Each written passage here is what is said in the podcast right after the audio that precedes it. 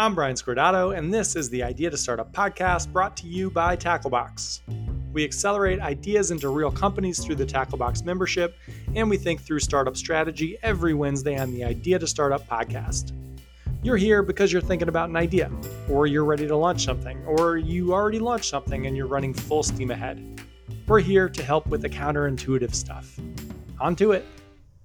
Today, we're jumping into part two of helping you build an internal operating system. We started this series last week, and a bunch of people reached out and asked where we're headed, what the outcome of this three episode arc is going to be. The answer is an actual system you'll be able to use to apply to your startup. There will be a Notion template and everything, assuming the little man doesn't dislocate his elbow again. More on that later. We're going to help you figure out what you should be working on and create a system that makes it impossible for you to not prioritize the uncomfortable stuff. A business is just the culmination of all the little systems you create, and the most important early system to build is the one that helps you decide what to work on, and, as I just said, forces you to prioritize the uncomfortable stuff. That is going to be the difference. Without a system, you'll just float around aimlessly with no direction, like the plot of Failure to Launch. Yeah, I watched it and boo. This is one of the harder things for new entrepreneurs to grasp because it's unlikely you've ever built your own system from scratch before. You've been a cog in other people's systems, but as my dad says, that along with $2.50 will get you on the subway. And actually, those other systems will probably do you harm because the type of system and incentives you'd build to produce reactive work, basically everything anyone with a job does, is the exact opposite of the type of system and incentive structure you build for proactive work, what startups need to do. This series of episodes is meant to help you get started on your system, to make it easy. It won't be done at the end. Your system will be a living, breathing, evolving thing as you grow, but you'll get started. I think of startup systems like cities, and the one we want to build is much more New York City than Charlotte. I grew up near New York City and I lived there for a long time, and I always loved how organic and useful it is. Since every inch is in demand, every inch has been considered. What is the best use of this space? Lots of my friends from UNC live in Charlotte, and when I visit them, I always think the opposite. It feels like a city that was planned and built ahead of time before anyone really knew how it'd be used. There are big sidewalks and uniform plots and a stale mix of commercial and residential and a Starbucks for every 5,231 people or whatever. It was built in a conference room by people theorizing what some future citygoer might want. New York City was shaped in real time by actual demand, and that is how we're going to build our system. As needed to support your growth, organic, flexible, not over engineered, but useful, never theoretical. And with that, let's talk about monkeys and Shakespeare. My old boss used to talk about monkeys and Shakespeare all the time, and not in the infinite monkey theorem way. If you're not familiar, that's the idea that if you give an infinite number of monkeys at keyboards an infinite amount of time, one of them would eventually stumble into Hamlet. He somehow had a different monkey Shakespeare anecdote that I always assumed he made up, but a Google search tells me he probably didn't. Anyway, after most startups we met with had pitched, he'd asked to see their priority list or their to do list or calendar or whatever was most reflective of their current operational goals. What had they achieved last week and what did they want to achieve this week? The founders would always reply that they were data driven and then they'd go into their OKRs or KPIs or whatever customer facing stuff they were up to, but he'd stop them and tell them to zoom out. What do you need to learn or prove or validate? What is most important, and how did the actions you took last week reflect that? Most of the time, startups had a really poor answer to this. Actually, it wasn't poor, it was just disjointed. The biggest thing might be figuring out if they could acquire customers at a certain cost, but last month they'd spent a ton of time planning for a conference and fundraising. After hearing the startup's hierarchy of important things and work habits, he'd almost always say the same thing. Quote, you're spending way too much time building the pedestal. The founder would nod, confused, wondering if they were supposed to know what that meant. Then my boss would launch into his shtick. Let's say I told you that in two months you needed to get a monkey to recite Hamlet on top of a pedestal, he'd say. How much time would you spend on the pedestal? You'd always take a second to realize this wasn't a rhetorical question. Then the founder would stutter something like, Well, we wouldn't spend any time on the pedestal. We'd spend it all on the monkey. I see, my boss would respond. Then he'd sit quietly. Oh, so you're saying we're spending too much time on, the founder would blurt out and then name the thing that wasn't actually the thing. Yes, my boss would shout. We know you can build a pedestal. That is not the hard part. This whole business depends on whether or not you can teach a monkey to talk, which in your case is, and then he'd say their biggest risk, acquisition at a certain cost, or whatever. Spend all of your time on that. What would your weeks look like if that was the only thing you cared about? Then they'd hash it out.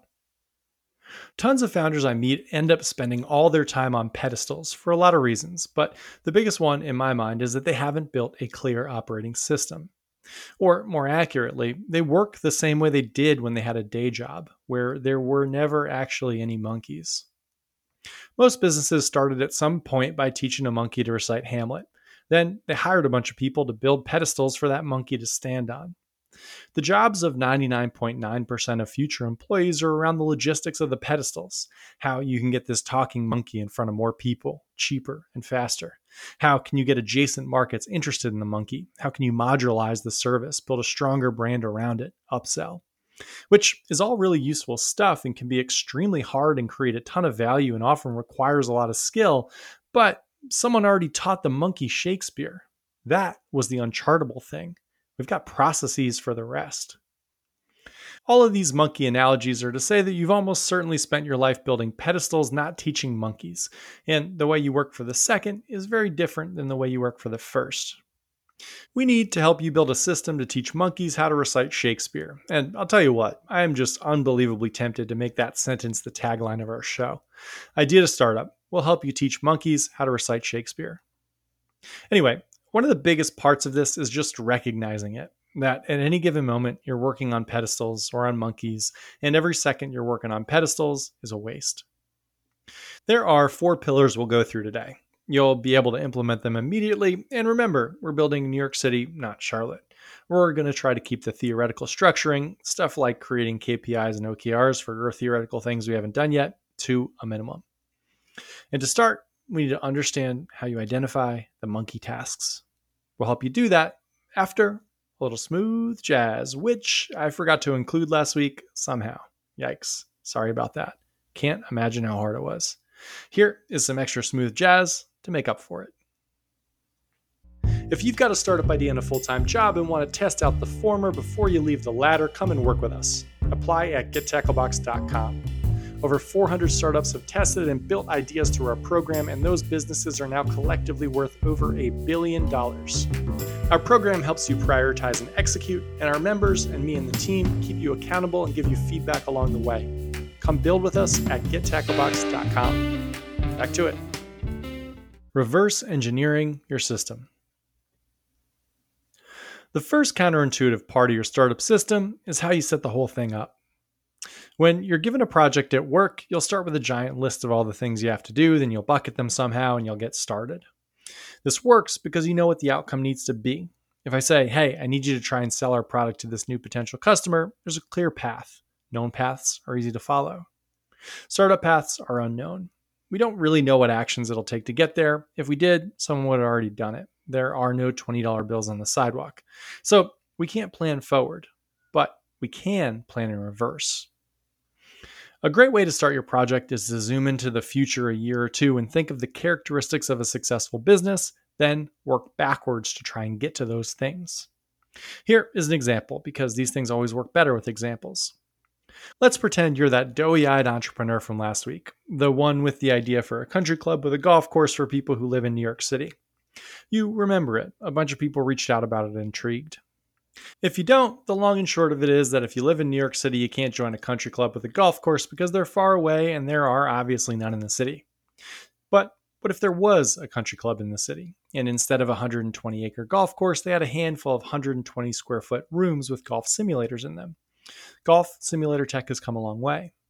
So you join and pay dues and go to events and get short sleeve collared shirts with the logos on them and be around a bunch of tall blonde people named Blaine and do all the country club with the golf course things, except without the course. Now, put yourself in this entrepreneur's shoes like we did last week. It's Monday morning. You woke up at 5:30 a.m. to get an hour and a half of work in before your day job. What do you do? The answer for most people is to work on the pedestal to do some cursory research or to reach out to a lawyer or start building a pitch deck for investors because you're going to have to raise money at some point if you're going to have a space in the city with golf simulators, right? You need to know how much thing is going to cost so that you can build a financial plan. Those are pedestals, all of them, even fundraising, especially fundraising.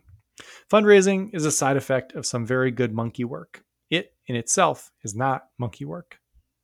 This is a classic excuse. We'll have to do this someday, so we might as well do it now. But that's not true. If you can't get the monkey to recite Hamlet, you certainly don't need to bother with the pedestal. So, where's the monkey? What would you do?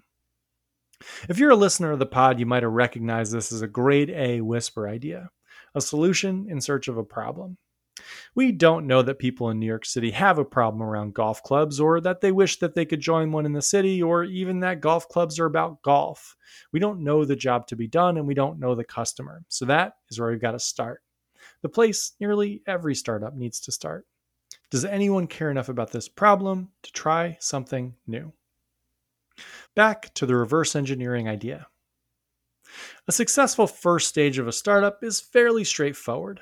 I always think there are four things a startup needs to accomplish to get enough momentum to break through and get to the next stage. So let's start with those, then build our system to support them, ensuring that we're focused on monkeys and not pedestals. Here they are. First, a customer with a problem that's painful, frequent, urgent, expensive, or growing, or some combination of those. Someone in a hole who will overpay for you to get them out someone committed to getting out of that hole, someone too far in it to turn back, someone willing to try something new.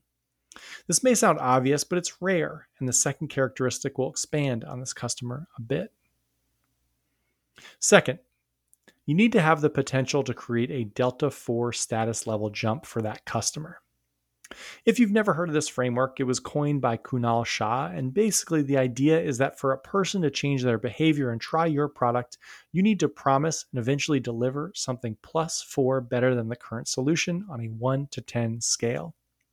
Meaning, if the current solution is a 2 out of 10 for your customer and you can promise a 6 out of 10 experience, they're going to be interested. If the current solution is a 5 out of 10 and you promise a 7 out of 10, they won't. There are two huge points here.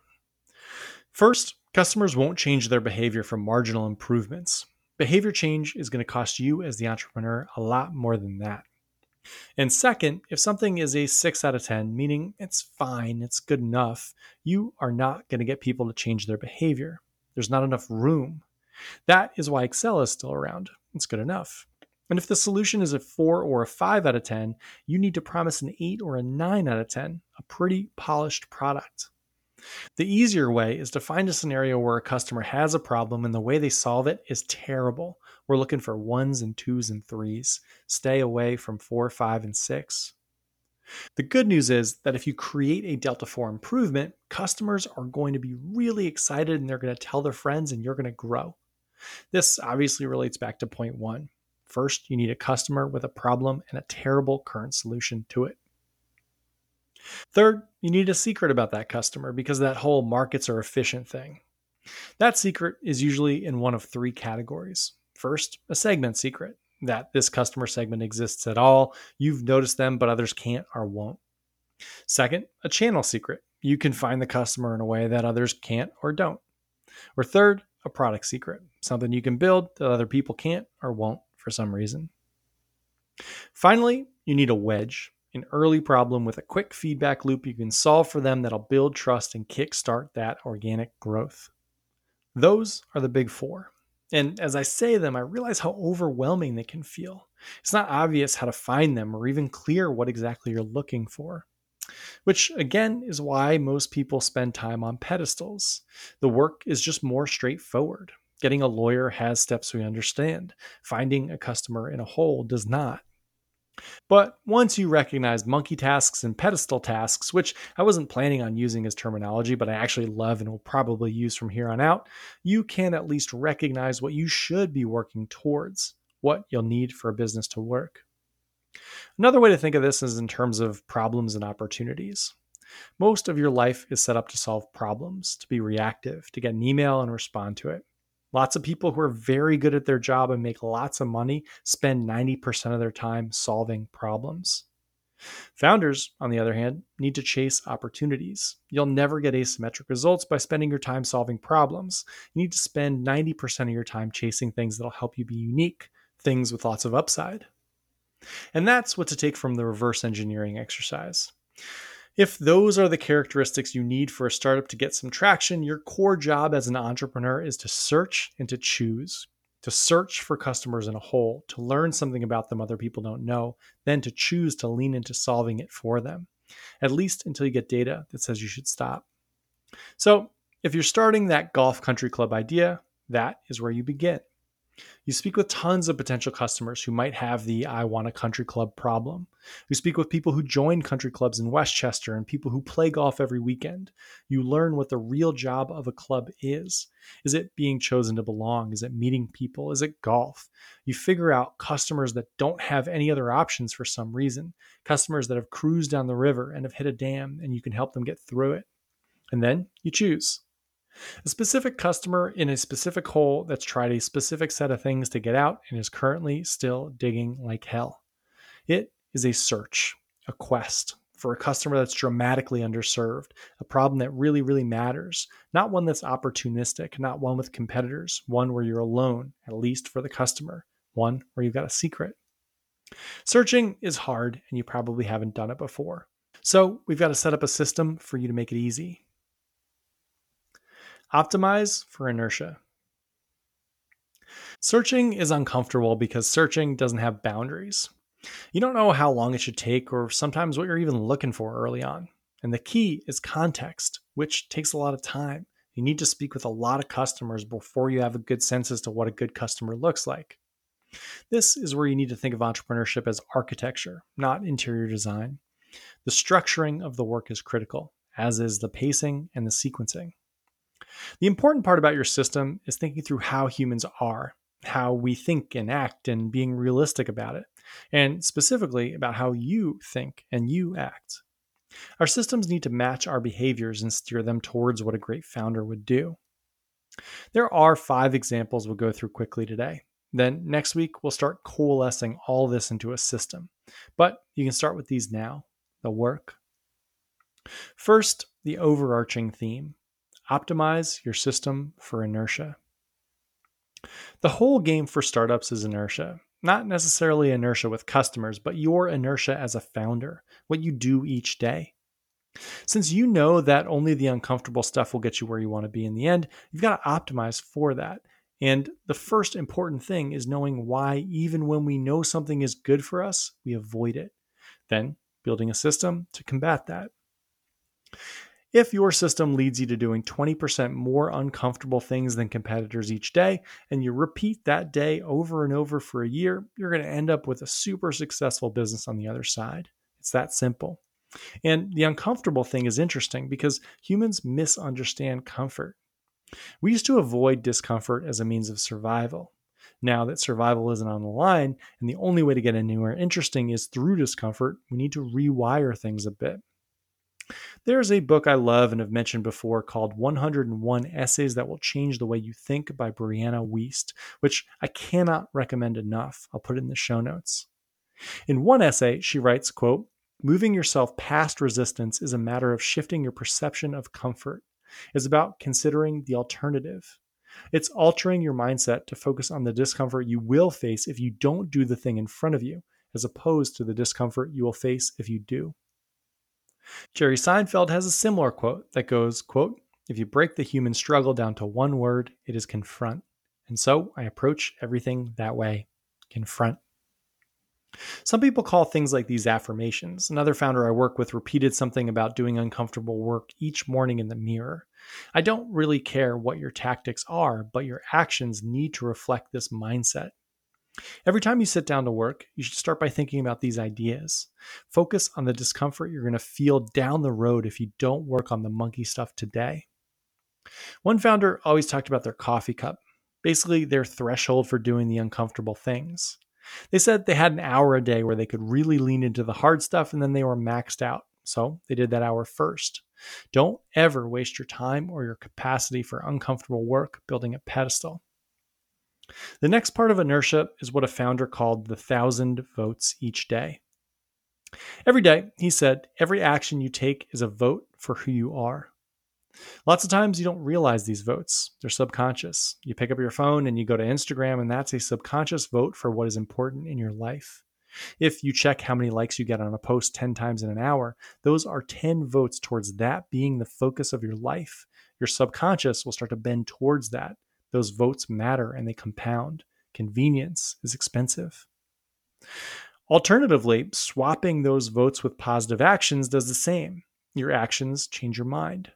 So, this founder always had a list of sub 2, sub 5, and sub 30 minute tasks that would reinforce who he wanted to be, actions that became votes for the type of founder he wanted to become. As you go through your day, you get these pockets of time in the subway, waiting at the dentist, and line at Starbucks. These are opportunities for votes. For example, if he had under two minutes, he had a list of articles he wanted to read. Sub five minutes, he'd read five pages on the Kindle app and track those and add them up. He usually ended up with 30 to 40 pages read each day. Sub 30 minutes was an opportunity for emails he was always working on to people who could have disproportionate impact on his business. There were other sub 30 minute tasks too. Come up with 10 customer acquisition ideas or send direct messages to customers for potential interviews and on and on. Votes for who he wanted to be, anchored by these two, 5, and 30 minute lists. As he went through his day, he'd recognize other opportunities and add them to the 2, 5, and 30 minute lists. Another part of inertia is realizing where most people's momentum stops and ensuring yours doesn't. I call this the last 15%. I forget if I talked about this on the podcast, but a few years back, my wife and I went to Iceland. Our goal was to hike all the way around the country. There's a loop most tourists follow that hits waterfalls, black sand beaches, glaciers, volcanic fields, and this wild moss that makes you feel like you're on another planet. We rented a car and we did it. Highly recommend. At our very first stop, we jumped out and were a bit discouraged. The waterfall was amazing, but it was swarmed with people and cars and tour buses. Luckily, one of our guidebooks had predicted this. Every stop will be packed, it said, but every stop also has a trail. Find the trail, and it'll bring you to another waterfall or a beach or a volcanic field a mile or two away. So we did. After about 250 yards on the hike at our first waterfall, the crowd went from maybe a thousand people to less than a dozen. A mile into the hike, we were completely alone, looking at a waterfall objectively more beautiful than the one next to the road. This happened at every stop. We didn't even bother looking at the main attraction by the end. The tourists blew me away. Iceland is a six hour flight from everywhere. Basically, everyone there had planned this trip, flown across the ocean, rented a car, drove to the site, and then stopped. All they had to do was walk for 20 more minutes and they would get the ultimate prize, but they stopped. Entrepreneurs are pros at this, at getting 85% of the way to something interesting. You spend a week on a video, then just post it to your social media and forget about it. You spend two hours crafting the perfect cold email, then send it to 20 people and never follow up. There are two ways to fix this. First is scripting the beginning and the end. The beginning and end of anything, a sales call, a customer interview, an email, a podcast, are hard and are usually the parts that define whatever you're doing. So always script them, do not leave them to chance. If you're creating a video to post to YouTube and social media to test something, write out the script of how you start working on it and the script of how you'll get maximum value from it at the end. What would give it a chance to at 10x the growth? How could you amplify it? The script should be written out. I'll reach out to these people, I'll pass it through these channels, I'll organize my friends so they post and boost it at the same time, I'll test these paid channels, and on and on and on. As always, a good prompt for something like this is what would somebody 15% more assertive than me do? The second approach is to just outsource this, to realize when your inertia cup is empty and find someone to finish the job. Maybe it's paying $25 on Fiverr for someone to get your list of cold emails from 20 to 500. The last part of inertia is feedback loops. This wades into the actual structural pond a bit, which we'll focus on next week how to set up projects and tasks and all that.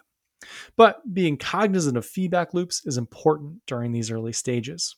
Here is an example. If you've decided that you want to speak with 20 country club managers at places surrounding New York City to understand more about what that customer is looking for, the feedback loops are going to be pretty long. If you don't have warm intros and cold calls don't work, your cold emails or cold LinkedIn messages might take a week to get a response, then another week to land on a meeting time, and that meeting time might be another week out. So, three to four weeks of waiting. First, try to speed up that feedback loop. But if you can't, stack all the long feedback loop tasks early. Do them immediately. Reach out to all 20 as fast as you possibly can to get that cycle going. Also, you should balance those out with tasks with shorter feedback loops. We talked last week about how starting a business can feel like you were supposed to read 300 pages of a book and you didn't, and you're on page six, and it's all just really overwhelming. To throw another book analogy at you, your startup structure should be like the Da Vinci Code short chapters, fast feedback loops, feels like there's motion, always feels like you're making progress. Balance out the long feedback loops with shorter ones. Find an event where you can show up and talk to five country club managers immediately. Cold call them, show up in person, shake up the feedback loops to get information faster. Big, overwhelming things like searching for a customer can always be broken down into smaller tasks with quicker feedback loops. Notice what keeps you moving and optimize for it. Reflection. Next week, we'll talk about the reflection side of your system, which is absolutely critical. It'll balance out the projects and the inertia and all that good stuff. But this week, we'll end with a little life reflection. This past Saturday, my son got nursemaid's elbow. Basically, we pulled on his arm a bit too hard when we were putting on a cute sweater for his grandfather, and his elbow just sort of popped out. Some kids are susceptible to it. Anyway, he didn't really react in the moment, but wouldn't stop crying on our walk. And eventually, we realized that he wasn't moving his right arm at all. We panicked. I texted one of my best friends who's a doctor, and my wife started frantically Googling, and we realized it was probably this pretty common thing. A trip to the doctor ended in less than 30 seconds of popping the elbow back in place, and the little guy was as good as new. That night, we went to dinner, and we sat at a table across from a one year old, and they babbled at each other all night long. The little guy smiled and made popping sounds with his mouth and waved his arms and threw his favorite toy, Mr. Giraffe, on the ground over and over, cackling when his new friend did the same with his stuffed bear. When we got home, we decided it had probably been the happiest night of his life. The point of this whole system is so that you don't waste your time. Startups are hard, sure, but so much effort is spent building pedestals. Systems to remove that can get you to a thing that really matters faster, a thing people will pay for, a thing that can support you and give you time rather than take it, a thing that can help people solve hard problems, a thing that still gives you time to do other things. Because Mr. Giraffe isn't going to pick himself up off the ground. This was the Idea to Startup podcast brought to you by Tacklebox. If you've got a startup idea in a full time, oop, wait, forgot our new tagline. This is the Idea to Startup podcast brought to you by Tacklebox. We will help you teach a monkey how to recite Hamlet. Apply at gettacklebox.com and we'll get back to you in 72 hours. Have a great week.